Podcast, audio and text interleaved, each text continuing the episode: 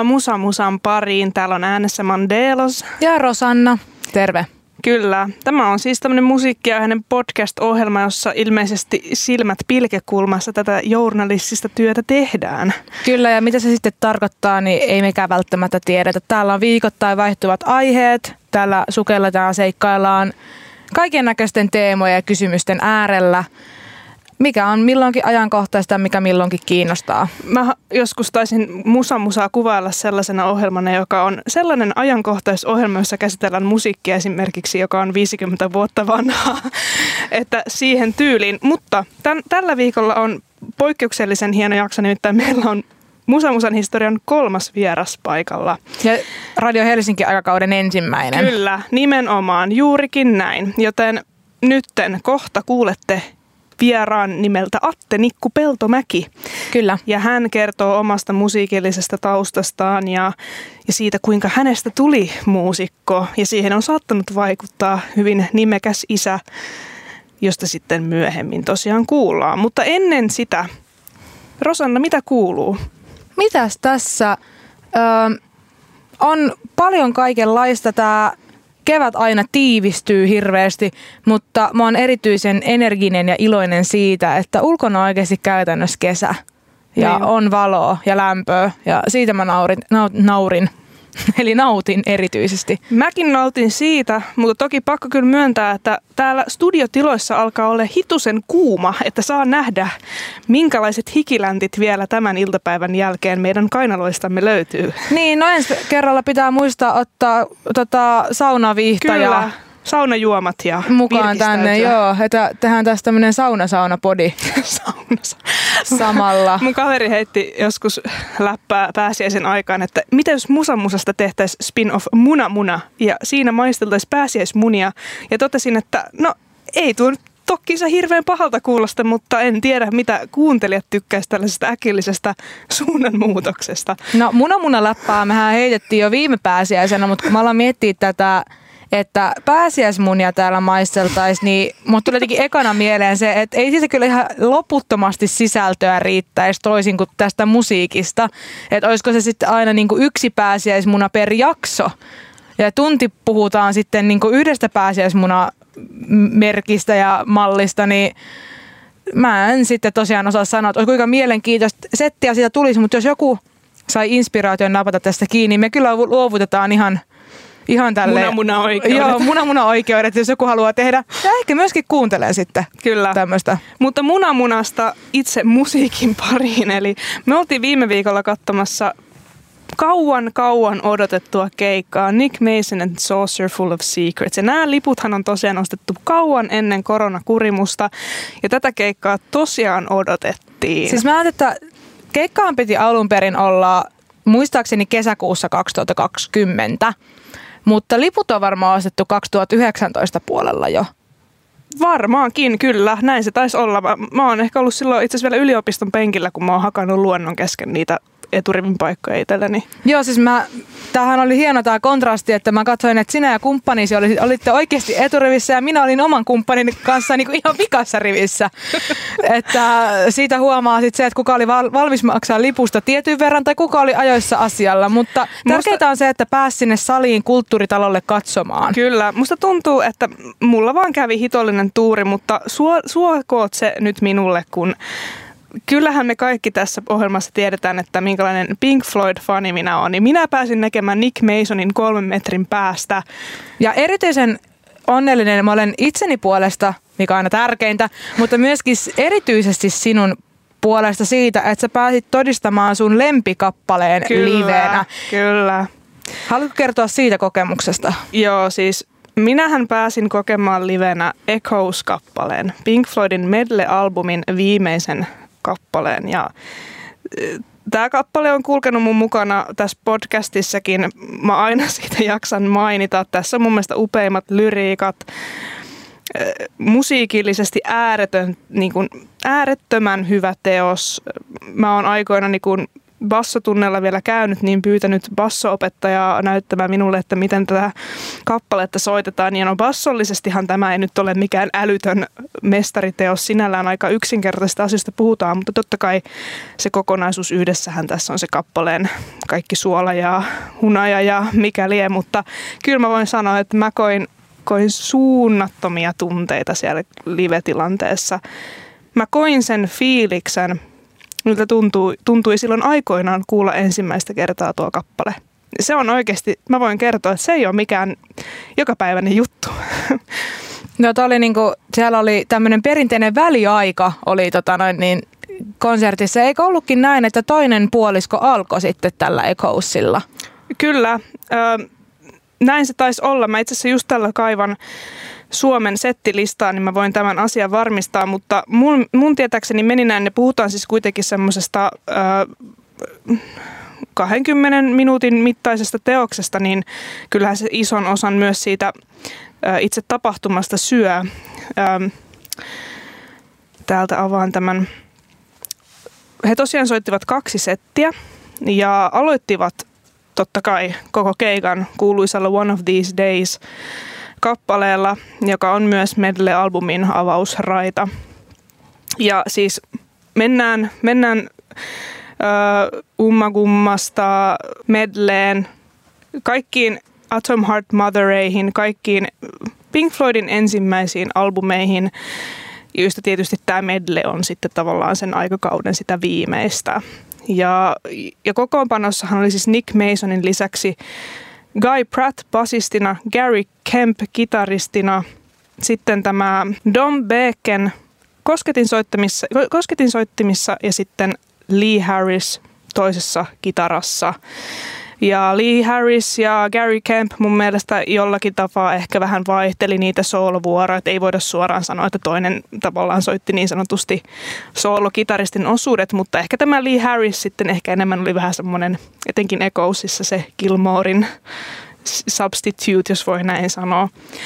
Äärettömän hyvä keikka ja tuli jälleen kerran semmoinen olo, että musiikki on vallan mainio asia ja ai että on ihana päästä taas keikoille. Sen lisäksi, että Guy Pratt on loistava basisti, mutta hitsi, että sen ääni sopi ihan sairaan Kyllä. hyvin näihin Pink Floyd-biiseihin. Että tässä oli myös tämä, niin kuin, en mä tiedä, oliko hän ehkä tämmöinen niin päälaulaja, tämä, jonka nimen nyt unohdin. Uh, Gary Kemp. Kyllä, Gary Kemp hänelläkin oli upea ääni, joka so, soveltui tosi hyvin tähän, mutta jotenkin Gaista tuli enemmän semmoinen just niin kuin David Gilmore-mainen. Hän oli tosi pehmeä kyllä, lauluääni. Kyllä. Se oli erittäin jotenkin miellyttävä.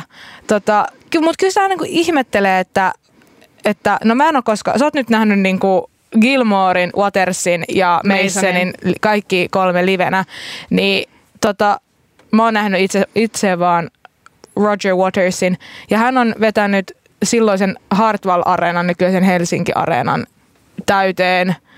Ja nyt meissä vetää, niin kuin, no ei nyt vaan, mutta että kulttuuritalolla kuitenkin itse kokisi, että olisi enemmänkin kuulijoita, mutta tässä niin kuin, nämä konserttitilanteet oli hyvin erilaiset niin kuin näiden kahden välillä. Toki tässä on aina se, että jotka on laulajia tai tämmöisiä, jotka on keulahahmoja, niin ne on ne niin kuin, ehkä tunnetumpia sitten ihmisille. Niin.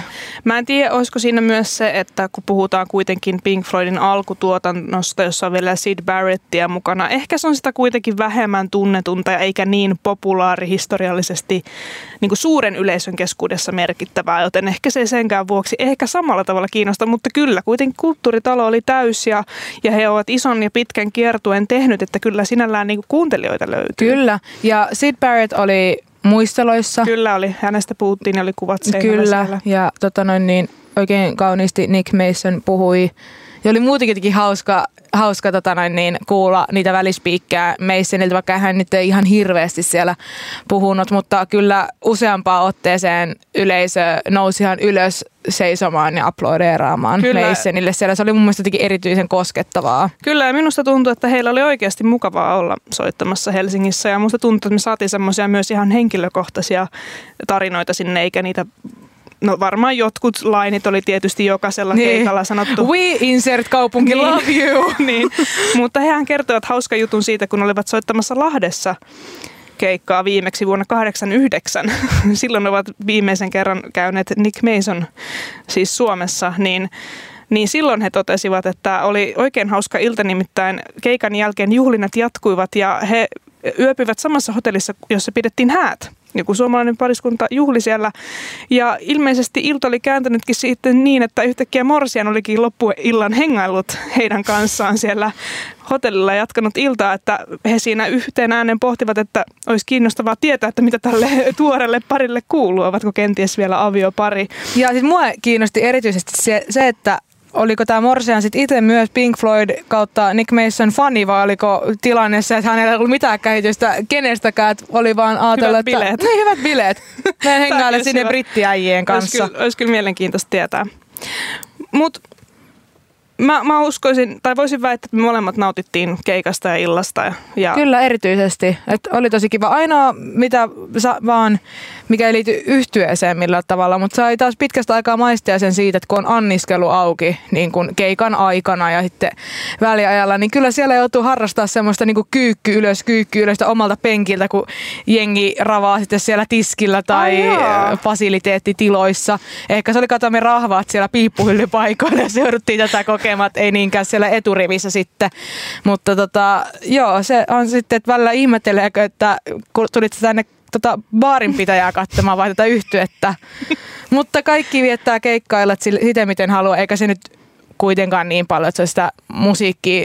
Tässä kumminkin tässä keikassa, siellähän ei hirveästi niin kuin lavalla tapahtunut mitään. Että siellä oli projisoitu jotain ö, sinne taustakankaille ja sitten siellä oli semmoinen ihminen, jolla oli niin semmoisessa – Miksi sitä sanotaan, että semmoisia malja, sitten semmoisia värejä, että se sekoittelee, että tekee semmoisia muotoja, ne oli niinku projisoitu sinne tämän tasosta lavashouta, mutta ei siis lähellekään mitään, mitä joku Roger Waters vaikka tekisi. Tai siis silleen, että sun ei tarvitse koko ajan katsoa sinne lavalle, vaan sä voit vaan niinku kuunnella. Kyllä. Ja en mä tiedä, välillä kyllä tuntui, että mä menin ihan tiloihin siitä musiikista. Kyllä, sama. Loistavia muusikoita ja kyllä mä uskallan sanoa myös surullisen faktan, että tämä taisi olla ensimmäinen ja viimeinen kerta, kun Nick Mason, Masonin tulemme näkemään, että en usko, että 78-vuotias, no ei koskaan tiedä, mutta en usko, että ihan heti lähtee yhtä mittavalle kiertueelle, jos enää koskaan. Ja jos me lähtee, niin tulevatko Suomeen asti? Että... Niin, siis mun oma kumppani on itse rumpali, niin hän osaa sitten arvioida niin kuin rumputyöskentelyä siitä näkökulmasta. Niin kyllä hän itse sanoi, että oli kyllä erinomainen keikka ja niin kuin hyvin vetivät ja näin, mutta että kyllä se ikääntyminen näkyy niin kuin tavallaan siinä soittamisessa, että me jäätiinkin pohtimaan sitä sitten siinä sen jälkeen, että onko rummut erityisesti semmoinen soitin sitten, missä ehkä niin kuin, ruumiin ikääntyminen jotenkin ehkä kuuluu herkemmin. Mä en osaa tähän vastata, kun en ole itse rumpujen soittaja, mutta että voiko tässä olla jotain tämmöisiä eroavaisuuksia? Kyllä. Mutta pitemmittä puheitta seuraavaksi kuulettekin haastattelumme Atte Nikku Peltomäen kanssa, joten ottakaa hyvä asento ja nauttikaa. Hyvää matkaa. Täällä on studiossa meidän kanssa Atte Nikku, tervetuloa. Kiitos. Tota, miten menee Atte? Ihan hyvin, ei, ei mitään. Ja tota, me ollaan tutustuttu Aten kanssa jo varmaan vuosia sitten yhteisten kavereiden kautta ja näin, mutta teillä tuli tämmöinen ajatus tämmöisestä, että Atte voisi tulla meidän vieraaksi tänne. Joo, kyllä me tosiaan oltiin tuossa tammikuussa yst- tai yhteisen ystävän keikalla soittamassa Joo. omissa yhtyeissämme ja, ja sitten päädyimme juttelemaan musiikista ylipäänsä ja vähän niitä näitä. Ja sitten tuli jotenkin puheeksi tämä meidän podcast ja, ja mä jotenkin huomasin heti, että sä oot hirveä supliikkityyppi ja sulta löytyy asiaa ja juteltavaa, niin mä kellasin, että olisi kyllä tosi siistiä saada sut tähän ohjelmaan ja täällä sä nyt oot. Täällä ollaan nyt vihdoin viime. Kiva, että pääsit Joo, tulemaan. Kiva, kiva tulla chiga. Ja mä en tiedä, mistä me aloitettaisiin. No ainakin Atte, sä oot itse muusikko, ollut jo pidemmän aikaa. Sä oot kitaristi, säveltäjä, musiikin tekijä. Miten sä kategorisoisit itsesi tai tituleeraisit? Öö, no, no varmaan just vähän, vähän tällä tavalla, että, vähän kaikkea. Niin kitara nyt pääinstrumenttina soittanut, mutta jotenkin tuntuu, että vuosi vuodelta niin koko ajan niin kuin vähemmän yrittänyt profiloida sitä vaan siihen, että niin kuin ottanut enemmänkin muita soittimia siihen vähitellen niin kuin messiin, kuin välttämättä se, että vaan pelkästään sitä kitaraa, kitaraa, kitaraa. Ja tietysti niin kuin just musan tekemisen näkökulmasta varmaan suurin osa millä tahansa soittimella, niin se niin kuin tulee just siitä, kun haluaa niin kuin tehdä jotain, niin sitten niin kuin laajentaa sitä ymmärrystään sitä kautta. Mitä haluatko kertoa, missä kaikessa olet tällä hetkellä mukana? Mä oon ainakin su- nähnyt sut lavalle joskus Rangerin kanssa soittamassa ja, ja sitten tietysti tuolla hääkeikalla ihan, ihan sekalaisessa poppossa. Ja... no just niin kuin mainitsit, niin Rangerin kanssa mä oon soittanut livenä, siis keikkoja, että noi Miko ja Dimi on vanhoja kavereita, ne edelleen tavallaan on se bändin niin kuin dynamo ja ne tekee pääsekseen hommat, mutta mä nyt ollut siihen muutama vuotta niin kuin keikoilla messissä ja sitten meillä on ollut tässä nyt jo mitäs mä, aika monta vuotta, varmaan seitsemän, kahdeksan vuotta, niin tämä Rapid, mm. jos me tota, niin, vedetään mm, triona tota, niin, en tiedä, pitäisikö tässä nyt kaverit mainita. tota, niin meillä on Kaari Kiljasaurus soittaa bassoa ja laulaa ja Tapia Malmström rummuissa. Ja neille, jotka jostain syystä ei tiedä rapid yhtyettä. Niin haluatko kuvailla vähän, että minkälaista musaa te teette? Öö, se on, se on aika semmoista rosasta, no just niin kuin tri, triosta lähetti, siitä me lähdettiin, että niin kuin, öö, toi Kiljan sain vähän niin kuin se idean ekana sai, että, että just digattiin sama musaa paljon, Venomia, Motorheadia ja kaikkea tämmöistä ja sitten lähdettiin vähän niin kuin koittaan, kun sit nämä niin kuin Tapsa ja Kilen ei tuntenut toisiaan silloin vielä juurikaan, niin sitten mä vähän niin kuin satuin tietämään sit toisen kaverin, joka voisi sopia tähän hommaan, lähdettiin kokeilemaan ja ensin just soitettiin niin kuin lyhyesti vaan testattiin niin kuin just muun muassa Venom kovereilla, että tota, lähtisikö homma sujuu ja sitten siitä me on ruvettu niin kuin sit työstää omaa meininkiä. On, joo, on vedetty nyt, mitäs, onko nyt, no Pohjoismaat ja tota, niin, Ranskassa ja itse asiassa just mennään ensi viikon loppuna Viroon soittamaan, kunhan saan tota, niin, passiasia, niin Vink, vink poliisi. Joo, meillä on tunnetusti suuri poliisi, poliisikuuntelijakunta täällä, niin siellä Aten passihommat kuntoon ASAP. No toivottavasti saatte kuitenkin keikan järjestettyä, ettei passia postiin. Tota, valoa oli tunnelin päässä, mutta mä tota, odotan vielä innolla. Joo. Itse asiassa myös pakko sen verran pohjustaa, että miksi halusimme sut just tähän ohjelmaan, on tietysti se, että, että isäsi on yksi Suomen tunnetuimpia kitaristeja Jarmo Nikku. Ja jotenkin siitä sitten me oltiin sunkaan, Atte, vähän brainstormailemaan vähän tätä, tai ehkä vähän, mm, ei brainstormaile, mutta puhumaan siitä, että minkälainen se sun tausta on. Ja mua ainakin kiinnosti tosi paljon se, että miten se on vaikuttanut siihen tavallaan sun musiikilliseen polkuun.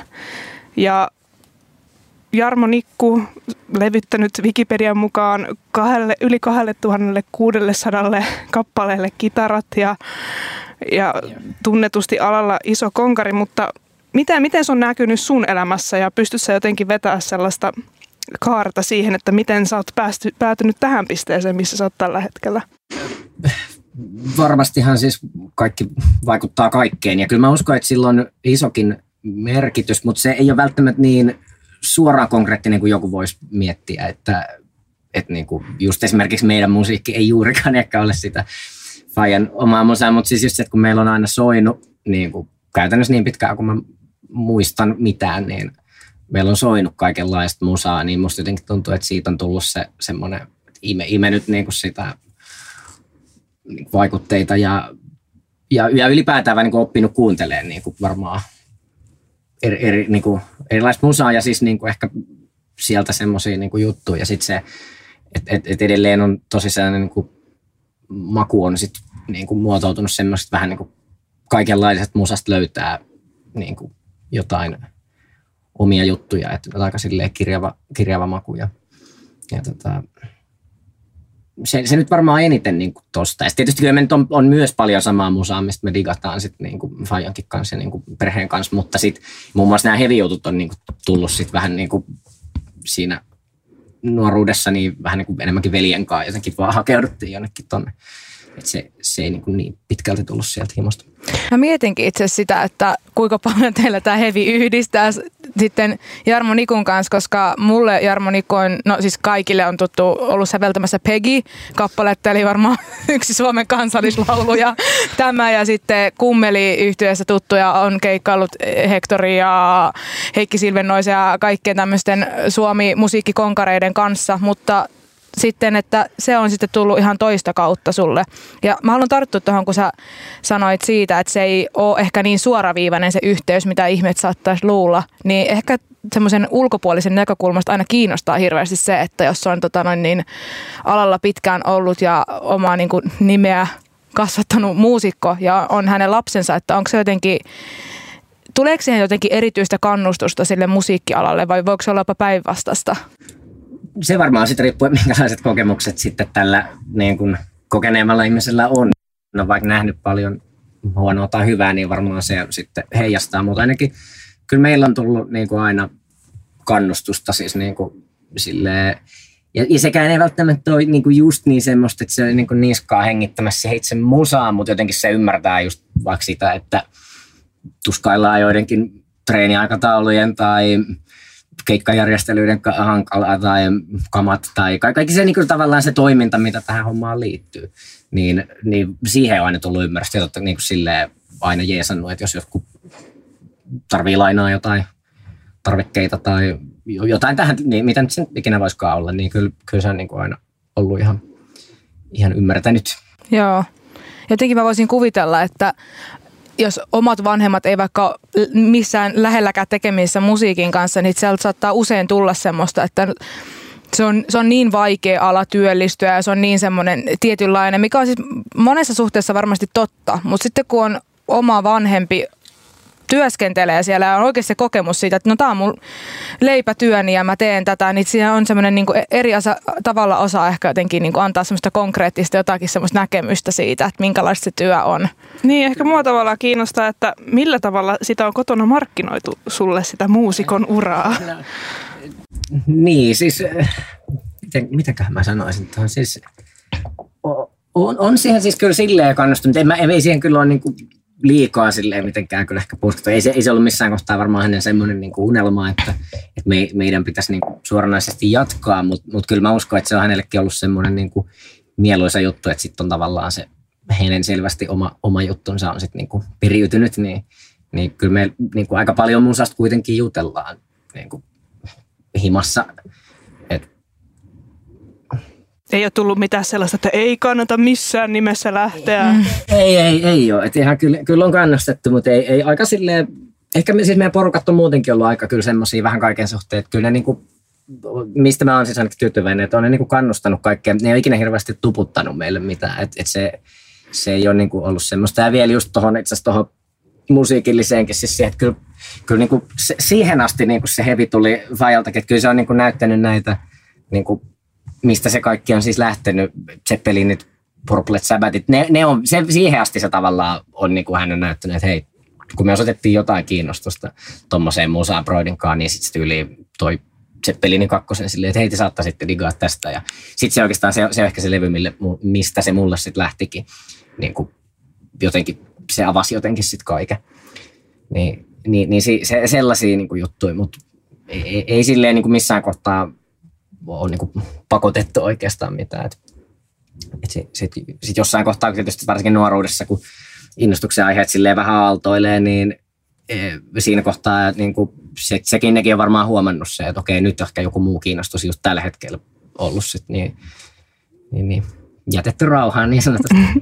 niin se saattaa ehkä helposti myös mennä niin kuin missä tahansa asia sit, sit, että jo, joillakin saattaa tulla semmoista hirveätä painetta, että nyt kun sä kerta aloitat tämän asian, niin nyt sitten, niin kuin, nyt sitten hirveä täysillä pitää ja mm. niin kuin hirveästi pitää treenata ja tälleen. Sitten se on aina hyvä, jos tietenkin ehkä jos pystyy, niin tarjoaa ne resurssit ja tavallaan joku semmoisen niin opastuksen sille tielle, mutta sitten tavallaan antaa myöskin sitä tilaa tavallaan löytää se oma juttu. Mm, kyllä mä, mä uskon, että toi on niin kuin voittavin resepti. Eihän sitä ikinä voi sinänsä sanoa. Jo, eli eri ihmisille toimii eri asiat. Et joillekin se pieni niin kuin, niin kuin potkiminen voi tehdä ihan hyvää, että sit se tavallaan, koska kyllä se voi olla, että sit se oma innostus löytyy sitä kautta, että joku on vienyt sut johonkin. Koska jos ei sit ketään ikinä olisi mitään näytetty eikä mitään silleen yhtään, niin kuin, että päätä itse, niin sit voi olla, että olisi missannut jotain mahiksia, mitä sitten, mutta mut se, mut se, on, niinku, se on tosi vaikea ennustaa, kun kaikki me tiedetään vaan se yksi totuus, mikä meillä itsellämme on ollut. Että et oltaisiko tässä, jos asiat olisi mennyt toisin. Mm. Ei, ei varmasti ainakaan samalla tavalla, mutta sitä on vähän vaikea nyt tässä niin kuin Roakkelina sanoa. Niin, niinpä. Mä haluaisin mennä askeleita taaksepäin sun elämässä ja kysyä sulta seuraavan kysymyksen, että mikä on sun varhaisin musiikkiin liittyvä muisto? Ihan yhtään vaikea sanoa, mutta tota niin, y- yksi siis ainakin, minkä mä pystyn selkeästi jälkikäteen niin kuin, silleen paikantamaan on uh, Uriah Heepin Lady in Blackin se melodia, mikä siinä on tässä hyrä, hyräillä se laulumelodia. Mä en siis, meni, meni monta monta vuotta ennen kuin mulle selvisi, kuka sen kappaleen esittää. Tai että siis, mitä mä sen vaan muistan sen, sen teeman. Ja sitten just nimenomaan sitten, kun se joskus myöhemmin selvisi se biisi niin kuin silleen, kenen biisi ja näin, niin jonkunlainen ympyrä sitten sulkeutui siinä. Se oli aika hieno ja aika miele, niin kuin mystinen kokemus, kun jotenkin kaikki lapsuudesta asti yhtäkkiä niin kuin, tulee siinä vastaan. Miten lapsena kuuntelit sä silloin jo heviä? Varmaan sitä Led Zeppelinin kakkosta, mutta mikä on tavallaan niitä mikä on se ollut se sinun musiikkimakusi silloin pienenä? No siis se varmaan se aika perinteisesti meidän ikäpolvelle, niin se varmaan ollut oikeasti ne Fröbelin palekat on ollut mm. varmaan se niin kuin jonkun sortin ensimmäinen niin kuin ihan siinä pikku, pikkusena ja sitten sit varmaan vielä siinä niin kuin, äh, semmoisen niin tarha-aikaisesti siihen niin kuin koulun aloitusaikaan asti, niin se on ollut varmaan vähän vaan, mitä nyt mistäkin on silloin tullut, että niin kuin joku naapurin, yleensä siis tänne sattuu, kun mulla on vanhempi veli, niin sitten esimerkiksi se jotenkin tuntuu, että se parinkin, pari-kolme vuoden ikäero, että sitten joku hänen kaveri sattui näyttää jonkun freestylerin mun silleen, että wow, että tämä oli kova juttu. Tai sitten ainakin pikkuvoille silloin nähtiin Gorillasin niitä animoituja musavideoita, niin sit se, että monesti saattoi lähteä se innostus jostain tuommoisesta, vaikka esim. tuossa tapauksessa visuaaliselta puolelta. Ja sitten jotenkin yhtäkkiä huomattiin, että me myös digattiin sit kuunnellakin niitä, että, se, niin kuin, että se putosi siitä huolimatta, että siinä oli välttämättä se joku muu kipinä. Mutta se oli vähän aina vaan sitä, mitä, mistäkin sattui sit joku näyttää ja tulee, kunnes sitten just siinä mä sanoisin, että se, mä olin ehkä varmaan yhdeksän, kymmenen, jotain siinä kolmos, nelosluokan just huja taitteella, kun just tuli tämä Zeppelin homma. Ja kai me sitten oltiin just nimenomaan siinä vähän vuoden pari ennen sitä, niin sitten ne ehkä just ne, mitä sitten meillekin oltiin näytetty, niin sitten siellä oli ollut varmaan jotain siis niiden vuosien niin kuin vähän kitarapohjaisempaa jotain musaa, niin ehkä sitten se faija jotenkin siitä tajus sen silleen, että vähän niin kuin näytti sen oman, oman rockinsa niin mm. sanotusti, mm. kun me oltiin sitten jotenkin osoittaa. Niin se, se varmaan niin kuin meni ja sitten vähän niin kuin siitä Zeppelinistä se sitten lähti sinne. Ja tietysti sitten, minkä nyt unohdin liittyen myös aikaisempaan kysymykseen, niin tietysti Beatles oli just niitä jo siltä ajalta, kun ei oikein osannut paikantaa, että mikä on mitäkin. Se, mutta se jotenkin tuntuu, että se on kulkenut kaiken sen tota niin, muun silleen niin kuin pohjalla, mutta myös silleen niin kuin vieressä. Että se on tähän päivään asti pysynyt tärkeänä bändinä mutta se on niinku ollut, siihen ei ole vaikuttanut mitkään nämä tämmöiset innostukset niinku ulkopuoliset, että vaikka silloinkin kun ennen heviä tai hevin jälkeen tai aikana tai näin, niin se jotenkin aina on ollut siellä. Niin se, se tietysti pitää nostaa oleellisena niin kuin, juttuna. Tämä on jotenkin niin mielenkiintoista tavallaan kuulla, että sitten Faija tulee ja tavallaan niin kuin ehkä myös innostuu siitä, että sä innostut musiikista. Tämä on ehkä sinällään meille vähän, no ei nyt niin vierasta, mutta sinällään vähän vieraampaa, koska vaikka meidän molemmat, olemme siis siskoksia, niin vaikka meidän molemmat vanhemmat dikkaa musiikista ja meilläkin on, on siis paljon soitettu musiikkia, mutta meidän vanhemmat ei kyllä ole itse No ehkä meidän äiti osaa kyllä laulaa, en mä sitä tarkoita, mutta meidän isä ei, ei kyllä ole niin millään tavalla musikaalinen. Että... No siis meidän is- me, Faija sen verran pitää hänestä paljasta tässä, että hän olisi toivonut, että hänestä olisi tullut heavy laulaja, että hän olisi pitkä tukka, kumpaakaan ei tapahtunut. että joskus elämä antaa erilaiset eväät, mutta, mutta silti pärjätään. Mistä se sitten teille niin kuin löytyy sitten? Niin, ehkä tämä on aika hassu sinällään se polku tavallaan meillä, koska silloin kun me ollaan oltu pieniä, me ollaan asuttu aika paljon ulkomailla ja sitten kun me muutettiin takaisin Suomeen, niin me jouduttiin ihan tavallisille koululuokille mutta sitten siellä tuli esim. mulla se vastaan, että pääs musiikkiluokalla oli ne testit ja sitten vanhemmat kannusti, tai oikeastaan lahjo koiralla, että jos menee musiikkiluokalle Niin, tämä oli niinku sun tapa, mä olin tässä ihan innoissaan menossa, mutta, mutta en mä tiedä, ehkä tässäkin on ollut sit sitä jotain niinku, semmoista oikein niinku e, vanhempien niinku ekstra semmoista, että nyt menet sinne, että sulla selkeästi on niinku vaikka tai taipumusta tollaset, että ostetaan vaikka se koiran pentu sulle tai sille, että, että en mä tiedä, voiko sitä kutsua painostukseksi tai sille, ei sitä ainakaan semmoisena koettu, mutta kyllä siinä on selkeästi ollut semmoista työntämistä, semmoisia tiettyjä sitä. Niin. Mut ainakin se nyt sitten poikinut johonkin. Ei voi, ei voi niinku harmitella. Niinpä. Mutta sitähän mä en voi ainakaan sanoa, että, että mun isä olisi tullut vaikka lainaamaan mulle musiikkikamoja tai mitä. Että et niiden kanssa on kyllä saanut aina pärjätä yksin. Mä muistan kerran, mä tulin soittotunnilta ja sitten mun opettaja sanoi, että sulla on kaula-aika kierro, että sun pitää suoristaa se. Ja sitten mä silleen, okei, okay. sitten menin kotiin ja mä sanoin Fajalle, että mun pitäisi suoristaa tämä kaula ja mun isä ei ymmärrä soittimista mitään.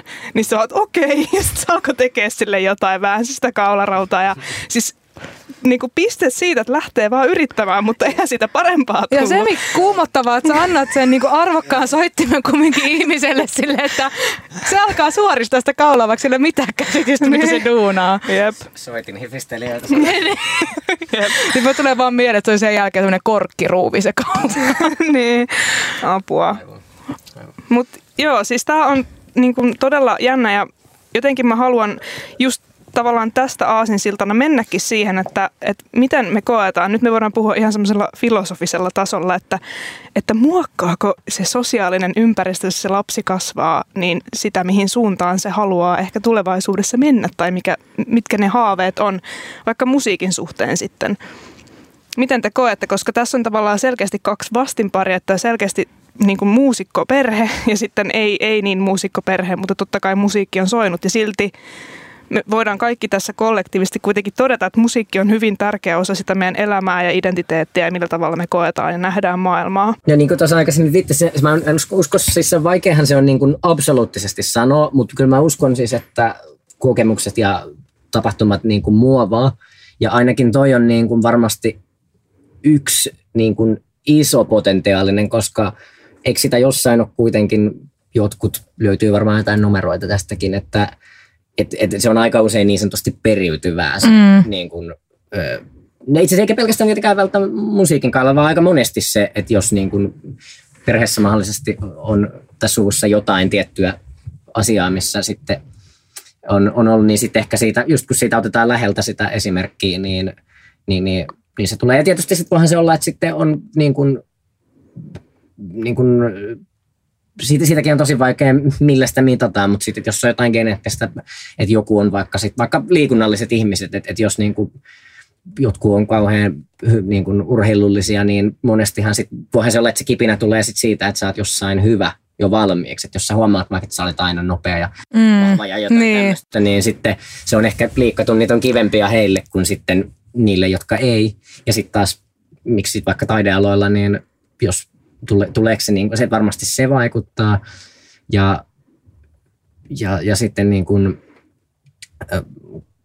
voihan se olla, niin kuin, sit se voi tulla muusta. Että voihan se, että jos ei ole niin kuin välttämättä tota, niin kuin lähtökohdat ei ole siihen omaan, mutta sitten se vaikka jossain tietyssä merkittävässä elämänvaiheessa niin on vaikka läsnä jotenkin, niin sitten jotenkin ottaa sitten ehkä siitä sen, koska monillehän sitten musiikki- ja taiteen alat muutenkin on semmoisia niin kuin, siinä on monesti aika vahvasti sen, että se on se oma juttu, niin sitten just vaikka jos jossain tietyssä elämänvaiheessa, niin se musiikki on vaikka auttanut sitten joidenkin asioiden yli, niin sitten siihen muodostuu aika vahva tunneside ja siihen sitten ehkä jää vähän niin kuin jumiin. Sitten, että et se, se on niin, koska en, en mä niin kuin huomannut suoraan näistä korreloinut siihen, että, että kyllä monet kaveritkin, jotka on niin kuin, to, tosi niin kuin innoissaan noista jutuista, niin ei niillä välttämättä ole sit sitä taustaa välttämättä niin kuin suvussa. Että voihan se, niin kuin, niin kuin löytyä jostain myöhemminkin se, se ponnahdus, mutta, mutta kyllä mä siihen uskon ehdottomasti, että se on niin kuin todennäköisempää, jos, mm.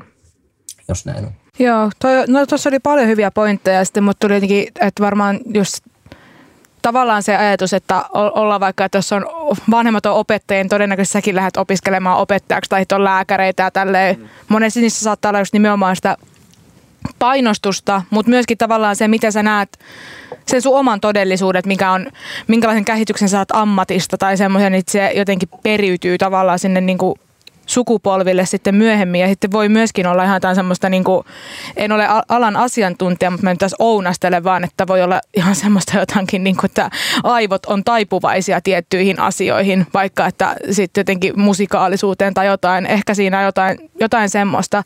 Ja sitten myöskin tavallaan se, että sehän on semmoinen niin kehä, joka myöskin ruokkii itseään, että se tavallaan niin kuin tutustutat itsesi tai joku tutustuttaa sut jotenkin siihen niin kuin musiikki, musiikilliseen ympäristöön, joka sitten tavallaan lisää sitä ja se syventyy se musiikillinen ympäristö. Että vaikka Atenkin tapauksessa, että on sitten vaikka löytynyt, löytynyt niitä frendejä, jotka kuuntelee samaa musaa ja sitten ollaan fiilistelty sitä enemmän, että ollaan perustettukin bändi ja sitten sä tekee sitä musaa, että sit se tavallaan niin kuin rakentuu se todellisuus tavallaan sitä kautta.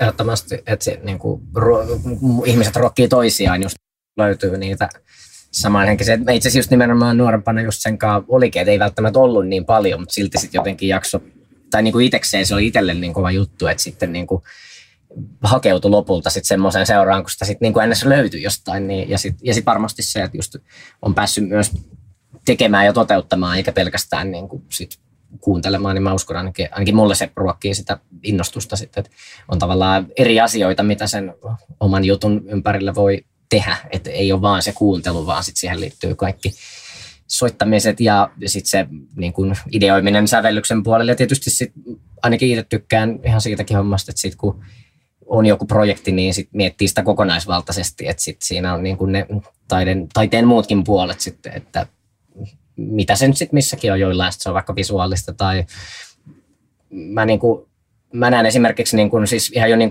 lyriikan, mikä kuuluu monesti oleellisesti musaan, niin mun mielestä sekin on niin kuin vähän eri juttu. Että kyllä mä siis arvostan sitä ja niin kuin digaan siitä, että se on niin kuin hyvin tehty tai mielenkiintoista, mutta mä oon pystynyt aina kuuntelemaan ja mä edelleenkin, kun mä tutustun uuteen musaan, niin se on melkein sataprosenttisesti suoraan se musa, mitä mä ensin kuuntelen. Se niin kuin laulukin on enemmän mulle instrumentti ensin, miltä se kuulostaa. Ja sitten mä ehkä niin kuin vähitellen uppoudun siihen niin kuin lyyriseen antiin silleen vähän niin kuin bonuksena.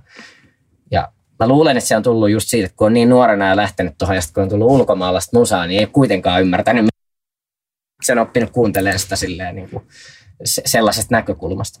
Mä, mun on pakko tarttua tähän, nimittäin me ollaan Rosanan kanssa paljon tässä podcastissa just puhuttu siitä, että mulla esim. on just tosi vahvasti sellainen, että, että mä, no esim, mä oon meidän niin kuunnellut koko pienen ikäni ja silti mä en välttämättä tiedä, mi, mitä niissä biiseissä lauletaan, ellei mä käy katsomassa. Joo, välillä sama homma. Ja siis mä saatan niinku semmoista jotain gibberish laulaa siihen päälle, koska en mä oikeasti ole selvittänyt, koska se mm. kaikki muu on niin paljon vahvemmin siinä päällä. Mutta sitten taas Rosanna laulajana ja niin kun kirjoittaisin meidän bändin kaikki biisit, sanoitukset siis, mm. niin sä taas koet tosi vahvasti se lyriikan ja sulle tarttuu ne niin kuin ihan heti ja sä jäät pohtiin niitä ihan eri tasolle kuin meitsi, joka vaan miettii jotain ihan muuta. Tai sekin on miten eri tavalla ihmiset kuulee musiikkia. Ja musta tuntuu, että sen takia myöskin sulla ja mulla on monista syistä muutenkin varmaan, mutta semmoisia niinku eroavaisuuksia, missä me niinku haaraudutaan vähän niinku meidän musiikkimaunkin kautta. Et kun mä saatan olla vaikka jostakin tekijästä sille, että tämä on upea sanottaja, että ollaan niinku mm. ihan sairaan oivaltavia juttui ja hienoja kielikuvia ja käyttää hauskasti kieltä ylipäätään, että sitten on silleen, No mutta eihän se, on niinku, se ei välttämättä ole kuitenkaan musiikillisesti mitään niinku maailmaa mullistavaa. Mm. Että mm. tavallaan sitten, että joissakin jotkut tekijät, niin niillä on selkeästi vahvana se joku asia on myös paljon tekijöitä maailmassa, jotka on musiikillisesti loistavia ja lyyrisesti loistavia, mutta usein se saattaa painottua niin kuin jompaan kumpaa. Kyllä. Mutta se on ehkä myöskin se, että toki voi olla niin kuin Aten tapauksessa, että se, jotenkin se koko musiikillinen kokonaisuus on se niin kuin mihin pystyy kiinnittämään huomioon, mutta mitä mä oon tämmöisessä pienessä empiirisessä tutkimuksessa pystynyt päätellä on se, että se mikä on se tavallaan se sun pääinstrumentti, niin se on se, mihin sun aivot tavallaan tarttuu ne heti. Joo. siihen, kyllä, kyllä se vaan niin on, se on totta. Joo, kyllä. Var, varmasti aika pitkälti näin. Mutta sekin on varmaan se, että kun mäkin on siellä, että vaikka mä niinku, biisei teen, mutta mulla on kumminkin ehkä enemmän se tavallaan se mun trade on nimenomaan se sanottaminen. Mutta sitten jos se tavallaan se sun juttu on nimenomaan se musiikin tekeminen, niin jotenkin se kokonaisuus tulee, tai sen pystyy ottaa haltuun varmaan ihan eri, eri tavalla. Joo, joo. Se, sehän tulee paljon enemmän luonnostaan mulla ainakin. Ja, ja, niin kuin, ja, se, ja se, se, oikeastaan onkin just se syy, että, että kun ajattelee enemmän niitä kokonaisuuksia ja niin kuin niitä tavallaan, mitä, mitä se herättää, niin sen, sitä kautta just niin kuin ottanut vähitellen yrittänyt ottaa koko ajan niin kuin uusia instrumentteja niin kuin joko tutkailuun tai sitten yrittänyt opetellakin, koska sit niin kuin se, se jotenkin tuntuu, että se avaa koko ajan lisää sitä mun mielestä, että mitä niin kuin, kun, kun oppii ymmärtää niitä juttuja, niin sitten niin kuin kuulee asioita, mitä ei välttämättä aikaisemmin kuullut. Ja sitten semmoiset samat vanhatkin jutut saattaa aueta vähän niin kuin vielä, vielä paremmin, sit, kun onkin vähän, vähän niin kuin tietää taas jotain. Toi on ihan totta. Mä haluan vielä tarttua siihen, kun just puhuttiin tästä meidän tavallaan kaikkien musiikkitaustasta ja siitä niin kuin, kuinka paljon se on ollut läsnä meidän elämässä ja sullakin pienestä pitäen, niin mä ainakin itse tiedän myös paljon sellaisia ihmisiä, jotka on käynyt vaikka musiikkiluokat ala-asteella ja siirtynyt vaikka vielä musiikkilukio, ehkä jatkanutkin vielä korkeakoulussa musiikin parissa. Niin joillekin näistä mun tutuista mä tiedän, että niillä on tullut ehkä pieni sellainen burnis myös niin kuin sen musiikin kanssa, että se koko elämä on ollut sitä ehkä vähän selkeä, niin kuin, ehkä tulee pieni identiteettikriisi myös, että mitä mä voin antaa tälle ja mitä mä voin enää saada tästä enempää. Ja onko mua olemassa ilman tätä musiikkia? Kyllä. Mun tota noin, niin ystäväni teki itse skandin liittyen tähän, että niinku, ei ns. entisten muusikkojen identiteetti. Tai on niinku tämmöisiä ihmisiä, jotka on vaikka erityisesti klasaripuolella tässä tapauksessa, että on nimenomaan tässä on taustalla tämä, että on musiikkiluokat, musiikkilukiot, plus on ollut ne akatemiat ja opistot ja konservatoriot, missä on käyty opiskelevissa soitinta, että se on oikeasti ollut niinku leijonan osa siitä elämästä. Hmm. Sitten on ehkä niinku vaan tajuttu, että, että ehkä myöskin tälle perinteisesti ajateltuna se varsinkin klasaripuoli, niin se on aika tiukkaa, se on aika niin kuin, tavoitteellista, niin tavallaan sit jos tajuakin se, että ei, ei, ei musta tule vaikka ammattiviulistia. Hmm. Sitten sä lukion jälkeen menet opiskelemaan jotain muuta, niin sitten monilla saattaa, niin kuin, että ne, se niin kuin, jää kokonaan. Se, se ei sulle ei jää mitään, että sä käyt kerran viikossa viulutunneilla, vaan se niin kuin, katoaa kokonaan. Niin tavallaan, että mitä sille identiteetille tapahtuu sitten sen jälkeen. Hmm. Se on oikeasti varmaan aika vaikea paikka, koska mä en tiedä, että voiko kukaan meistä ehkä samaistua semmoisen, että yhtäkkiä jäisi kokonaan. Niin, ja tavallaan mua kiinnostaisi tietää, että onko sun elämässä, olette käynyt ikinä silleen, että sä oot hetken ollut silleen, että mua ei kiinnosta musiikki? Ne on ollut tosi lyhyitä siis semmoisia, niin kun, ja ni, siis niistäkin on ollut jo pitkä aika. Mä muistan siis silloin just, kun oli alkanut soittaa niin sitten, niin kuin, mitä mä olin, no siinä yläasteikäisenä aloin sitten soittaa ja, ja näin, niin sitten välillä on tullut semmoisia pieniä niin kuin, mutta nekin tuli vähän niin kuin just siinä aikaan, kun soitteli pitkälti yksikseen, että ei ollut oikein niin porukoit vielä mm. silleen. Ja niin kuin, just ehkä siinä tuli vähän se, mihin tämä menee. Mutta siis jotenkin koko ajan kuitenkin se jossain tuolla varjoissa koko ajan kuitenkin oli, tiet, tiesi, että ei ole niin kuin liian kiinnostunut tästä jutusta, että se voisi vois mihinkään jäädä. Et ne on ollut aika semmoisia lyhyitä, pieniä kyseenalaistuksia. Mun mielestä se on ollut ihan hyväkin tehdä välillä, vaan niin kuin miettiä pari päivää sille, että onko tämä semmoinen juttu, ja sitten todeta, että no kyllä tämä varmaan on. Että, että, että se, mutta, mutta itse asiassa tuosta just, että, että siksi ehkä on itsellä ja varmasti monilla, meillä varmaan tässä pöydässä ja, ja siis monilla tutuilla, niin kun se on just vähän niin kuin, kun mä, mä en ole kanssa esimerkiksi käynyt missään tunneilla tai missään tämmöistä, se tavallaan se niin kuin innostus on vähän niin kuin itse kehitetty tai semmoinen, että se ei, se ei ole tullut mistään niin kuin muiden – asettamana tai semmoisen, vaan se on just se, että se vaan jossain kohtaa rupesi puhumaan mulle tämä juttu. Ja, ja sitten ja sitten on vähän niin tehnyt koko ajan hommia niin kuin omilla säännöillä. Että mä en esimerkiksi, mä en lue nuotteja, mä osaan todella auttavasti mitään teorian tai tämmöisen niin kuin juttuja. Että et niin kuin, mä oon niin kuin ruvennut kaikkea vähän opettelemaan sellaisilla niin kuin omilla, omilla meiningeillä, että mä oon vaan vaikka instrumenteista mä oon vaan yrittänyt etsiä sieltä jotain, että mitä täältä lähtisi. Ja sitten se niin kuin, e, vaikka biisien tekeminen tai kuuntelukin, niin mä oon aina miettinyt sitä vähän enemmän silleen, niin kuin, että ne on no, tarinoita tai jotain, niin kuin, että se ei ole, niin kuin, mä en näe sitä nuottiviivastoina enkä säve, niin kuin niinä sävelinä, mitä ne on, vaan mä just mietin sitä ehkä silleen, niin sitten se, se ei ole niin kuin ollut niin semmoinen, mitä se nyt sanoisi, se, se ei ole niin tukehduttanut se täysin sillä musa, musa niin semmoisella musiikkijargonilla sitä, vaan on keskittynyt just siihen, mistä, mitä saa siitä itse irti. Niin ei se on niin tullut sieltä. Toi on niin hyvä pointti, koska se myöskin voi olla monille tosi etäännyttävä juttu, että aletaan heti siitä tavallaan musiikkiargonista, joka on se teoriamaailma. Siis mä muistan teiniässä, kuinka voi Jukolauta sentään, mäkin on tylsistynyt jossain teoriatunnilla. Eka siis koulussa klasariteoriaa, sitten myöhemmin popjatsilla tota, ihan popjats-teoriaa. Ei ole koskaan ollut munkaan juttu Kyllä siellä on tullut käytyä, mutta myöskin se ehkä, että kun mä en ollut niin kiinnostunut, en mä kovin hyväkään siinä. Mutta toi oli myöskin hyvä pointti, että tavallaan, että se on se omaisuuden musiikki, se kaipaa aika useinkin semmoista, että miettii, että tykkäänkö mä tästä enää. Onko tämä niinku se mun juttu, että onko tämä vaan semmoinen sisärakennettu, että mä koen, että tämä olisi pakko olla osa mun identiteettiä. Sitten kun sitä hetkellisesti etäännyttää itsensä, niin sitten pystyy sen pohdinnan jälkeen, että okei, kyllä mä tästä oikeasti nautin, mutta joskus se suhde myöskin siihen musiikkiin, varsinkin tekijänä, voi olla aika hankala, koska se luova prosessi on välillä aika raadollinenkin. Ei se niin kuin aina ole semmoista jipikai, se niin kuin intoilu siitä musiikista. Ja itse asiassa mä haluaisin kysyä, mun kysyä aiemminkin, että onko, oot sä ihan itse oppinut soittaa kitaraa vai onko sun isä opettanut sulle jotakin alkeita sitten tai miten se on niin kuin lähtenyt?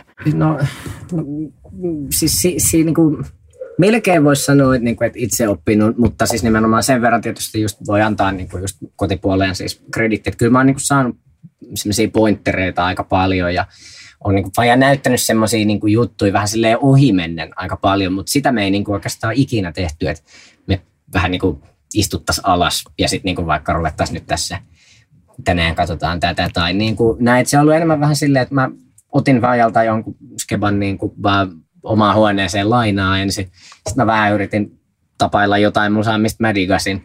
Ja sitten tota, niin, sit kun sieltä rupesi vähän löytyy ja sitten soitteli paljon himas, niin sitten se vaikka ne näytti, että hei, tsekkaas tämmöinen juttu. Ja sitten sieltä tuli niitä semmoisia ahaa-elämyksiä, että et, et, niin kuin, ne oli semmoisia niin pieniä mausteita, mitä sai matkan varrella niin koko ajan lisää. Niin on sieltä niin kuin, tavallaan ollut varmasti paljon apua, mutta mut kyllä mä oon melkein kaiken oppinut siis niin kuin, kuitenkin opetellut itsekseni. Ja sitten on just tullut varmaan opittua paljon asioita niin sanotusti väärin, mutta sitten musta tuntuu, että kun mä oon nyt tehnyt niin pitkään sillä mun omalla tyylillä, että silloin mentävä loppuun asti vähän niin kuin, että et, et, et vaikka mä, mä niin kuin uskon kyllä siihen, että niin kuin just tämmöiset oppitunnit ja teoria ja kaikki tämmöisiä voi olla hyviä työkaluja siis monille, että en mä sano, että se niin kuin sillä kadottaa identiteettinsä, jos osaa jotain niin kuin yhteisestikin sovittuja juttuja, mutta mutta yhtä lailla ainakin myös kans tosi monet niistä artisteista, mistä mä itse digaan niin kuin ihan tonne niin suosikkeen joukkoon, niin siellä on, niistäkin moni on just vaan päätynyt tekemään vähän niin kuin jotenkin omalla tavalla kierrosti ne jutut, niistä mä vaan jotenkin tullut vähän semmoiseen, että ehkä, ehkä tämä on se mun, mun tie. Ja mä tiedän, mun mielestä se on muutenkin ehkä vähän sellainen eurosentrinen tapa ajatella jotenkin sille, että olisi joku semmoinen niin tietty tapa soittaa. Tai jotenkin, että on niin kuin, ehkä tulee nimenomaan jotenkin sieltä, että on teoriat ja kaikki oppitunnit ja tavallaan, että tätä soitinta on pakko pitää näin ja sitä on pakko soittaa näin, mutta jos sieltä lähtee hyvää ääntä muutenkin, niin tavallaan sille, että mitä väliä sillä niin kuin loppujen lopuksi on, että voiko kuitenkaan niin kuin musiikkia soittaa tehdä väärin, jos se mm. lopputulos on toi, se haluttu? Toi on hyvä kysymys. Mm. Ja siitä varmasti jotkut tulee kertomaan, että mikä meni tässä biisissä nyt niin kuin. Joo, tuolla on vihaisia musateoreetikkoja tuolla ulkona odottaa mitä kaikkia. Se, olen valmis. no ei, mutta siis niin, kyllä mä itsekin tunnistan paljonkin niin kuin siitä taas omasta musiikkasvatuksesta sitä, että mua ärsytti se, että jos mä olin keksinyt jonkun tavan, miten soittaa Smoke on the Waterin, niin sitten joku mun kitarapettaja näyttää, että ei se mene alkujankaan noin, vaikka se kuulostaa samalta. Ja sitten mä just aina mietin, että mä en ihan oikein ymmärrä, että miksi, miksi tota, tämä ei käy. Mutta totta kai varmasti siinä haetaan, että pidemmällä aikavälillä sun kannattaa löytää ne helpoimmat tavat soittaa, että sä säästät itseäsi esimerkiksi keikoilla ja sä et vaikka väsyy. Ja kyllä mä tavallaan ymmärrän sen, mutta sitten samaan aikaan puhutaan luovasta, hyvinkin luovasta asiasta kuin musiikki. Joku voisi ajatella, että tämän pöydän hakkaaminen on musiikkia tai puun lyöminen on musiikkia, mutta tavallaan se, että se niin kuin loppujen lopuksi, että millä tavalla sitä ääntä teet tai millä tavalla se kokoontuu yhteen, niin onko sillä mitään merkitystä, jos se tuo sulle ja sun kuuntelijoille iloa.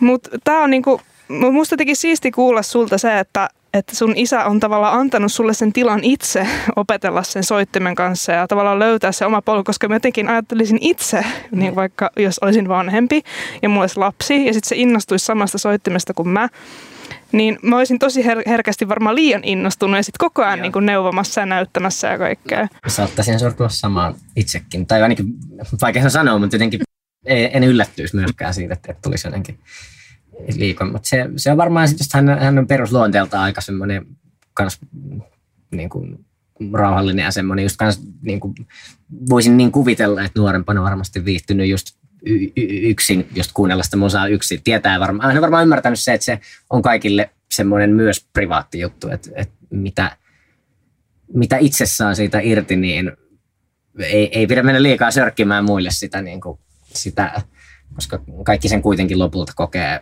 niin kuin henkilökohtaisesti. Niinpä.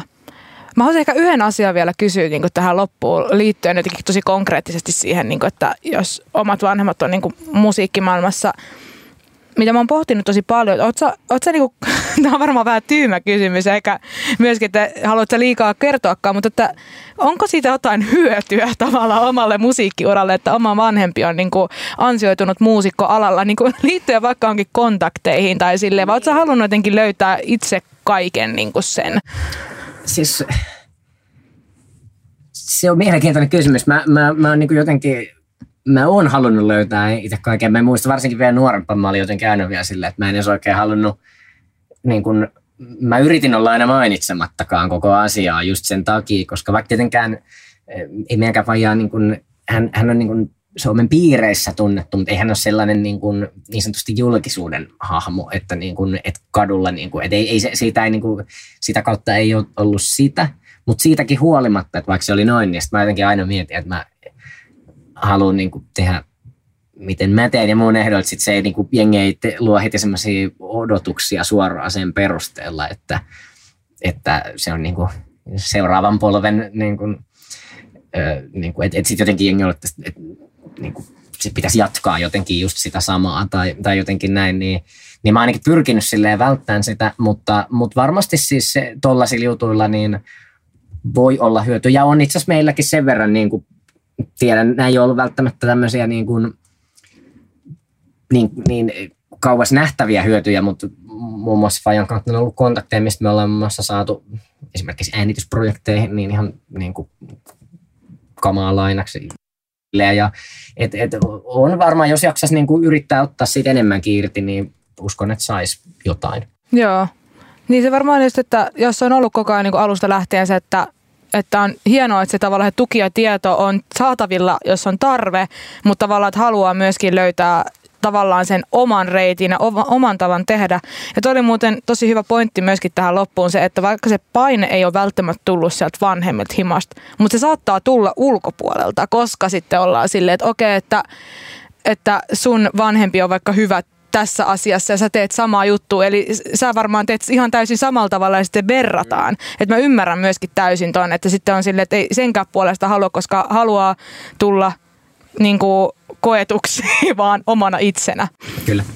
Joo, joo se, se, se, oli, se oli mulla ainakin ehdottomasti se, niin kuin, just, että, että niin kuin, mua olisi ärsyttänyt se kauheasti, jos niin kuin, ei, ei niin kuin, jengi ottaisi niin kuin, mä digaan siitä, mihin ikinä, jos tutustuu johonkin, niin että siinä ei ole niin vahvasti mitään ennakko-odotuksia, vaan siihen niin tutustuu just sillä, mitä se sitten on.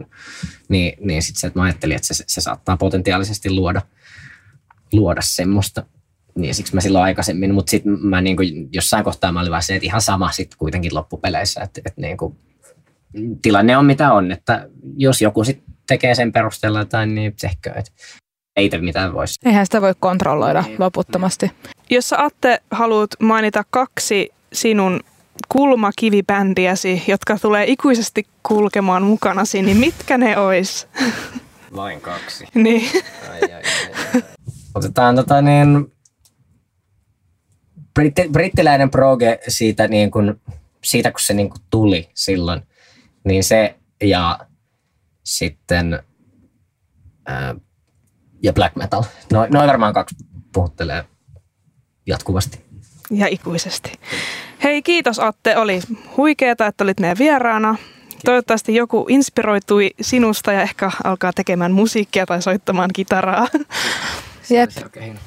Ja sitten sinä teet musiikkia ja siitä sitten enemmän, enemmän kuullaan joskus sitten. Kyllä. Joo.